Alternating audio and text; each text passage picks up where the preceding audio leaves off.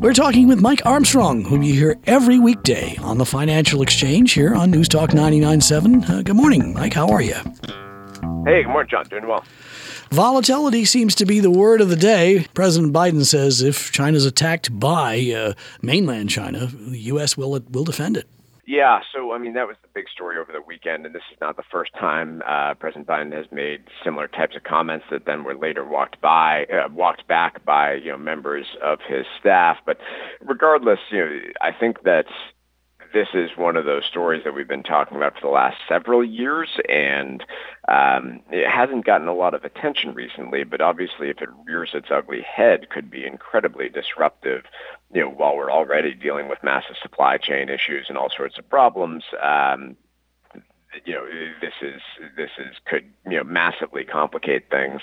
At the same time, the Biden administration is working on you know pushing further economic ties throughout Asia. Obviously, the Trans-Pacific Partnership was uh, walked back under the Trump administration uh, with you know quite a bit of public support on that decision, um, but nonetheless trying to still build some sort of coalition there uh, in other parts of Asia. Uh, at the same time, the you know the largest company in the world, Apple, has announced that they are looking to boost their production of you know iPhones, iPads, all, all sorts of their different products outside of China, which is um, not at all surprising given everything that's gone on there in the last few years, the shutdowns in Shanghai and you know all sorts of disruptions.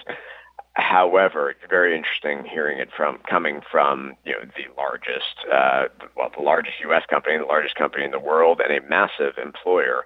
Uh, maybe not directly, but in, at the end of the day, a massive employer in China. And um, if there's any silver lining to everything that's happened over the last two years, I hope it's more stories like this, where big companies are saying, "Hey, we cannot rely on China as much as we did previously."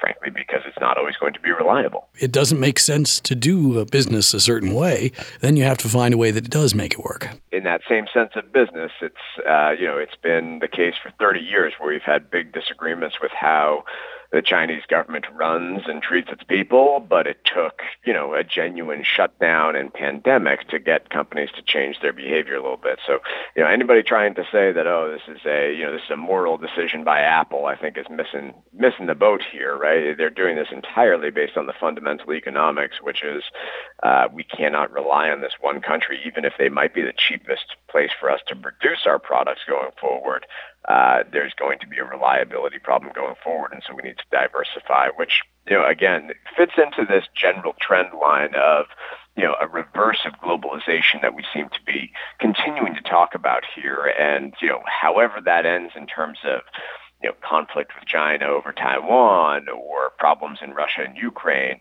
the one thing that seems to be pretty clear is that if you are going to deglobalize to some extent, it's going to make the production of just about everything more expensive. Uh, and that's something that I think is just starting to be realized in markets. Well, that's that's it. I mean, if you make the product in a place where there's low labor costs, you can charge less for the product. And on, on a similar similar standpoint, if you move it over to places where it's domestic and you have more control over what goes on, you do you do ultimately have more uh, more independence. That's right. Yeah. That's right. Mm-hmm. The retail sales, they've all, uh, at least reports came out from Walmart and from Target, and I guess a few more are due out this week, aren't they? Yeah, so last week we saw a tremendous amount of volatility and, you know, most of it to the downside. But I mean, Friday, for example, markets opened up. They went down by several percent. We were briefly trading in bear market territory before actually finishing flat for the day.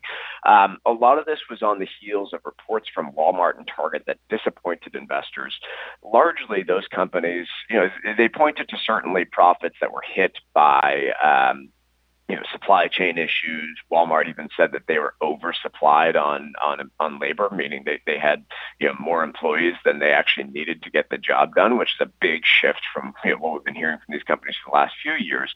But both of the companies also pointed to something that has been that's new, uh, and that the thing that they both pointed to is that consumers seem to be shifting their behavior based on pricing, and they are no longer spending indiscriminately on those high profit margin items for Walmart and Target. It might be, you know, their their clothing items or the uh, the, the electronics within their stores that you know were a big big boost to sales over the last two years.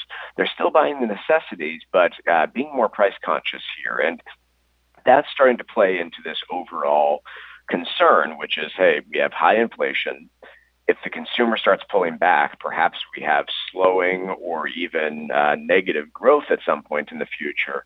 What does that all mean for you know for a market and economy that is largely driven by how much the consumer is willing to spend. And so that was the big concern for markets last week. This week, we're going to have a few more retailers reporting Macy's, Dollar General, Costco.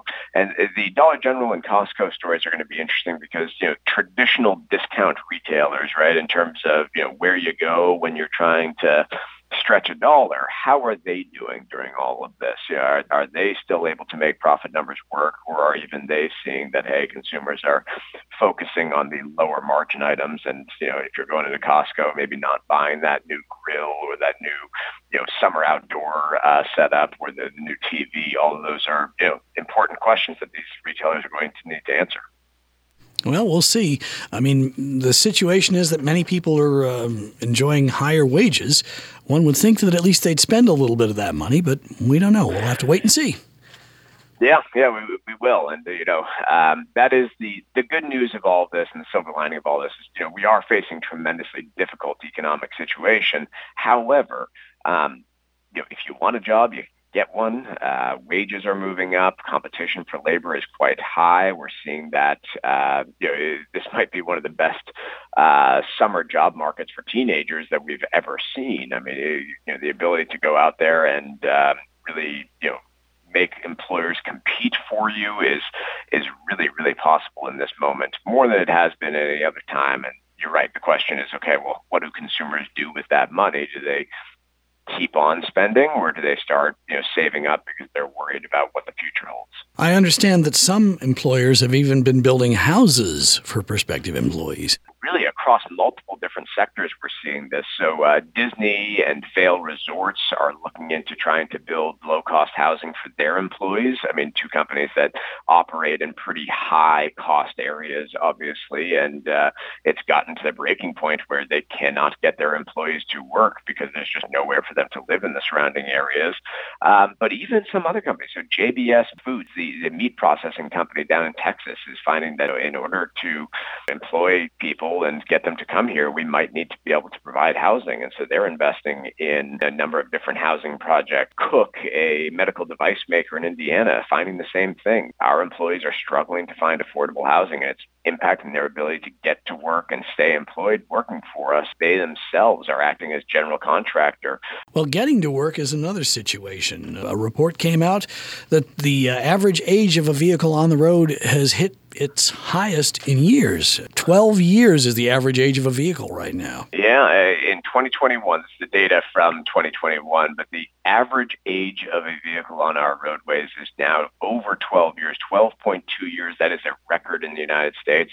Um, you know, I, I take this as kind of a a good news story for maybe personal finances and maybe the quality of vehicles that we are now making in this country. Um, but for the vehicle market as a whole, I think there's only way, one way to point this to this is, hey, look, Americans are holding on to their cars for longer because the difficulty of finding a new or used vehicle and the price at which you would replace it. Look forward to hearing more about this on the Financial Exchange today and every weekday at 10.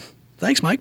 Thanks, John. First Look continues on News Talk 99.7 WNTK and 1490 AM and 98.9 FM WUVR. Right after this.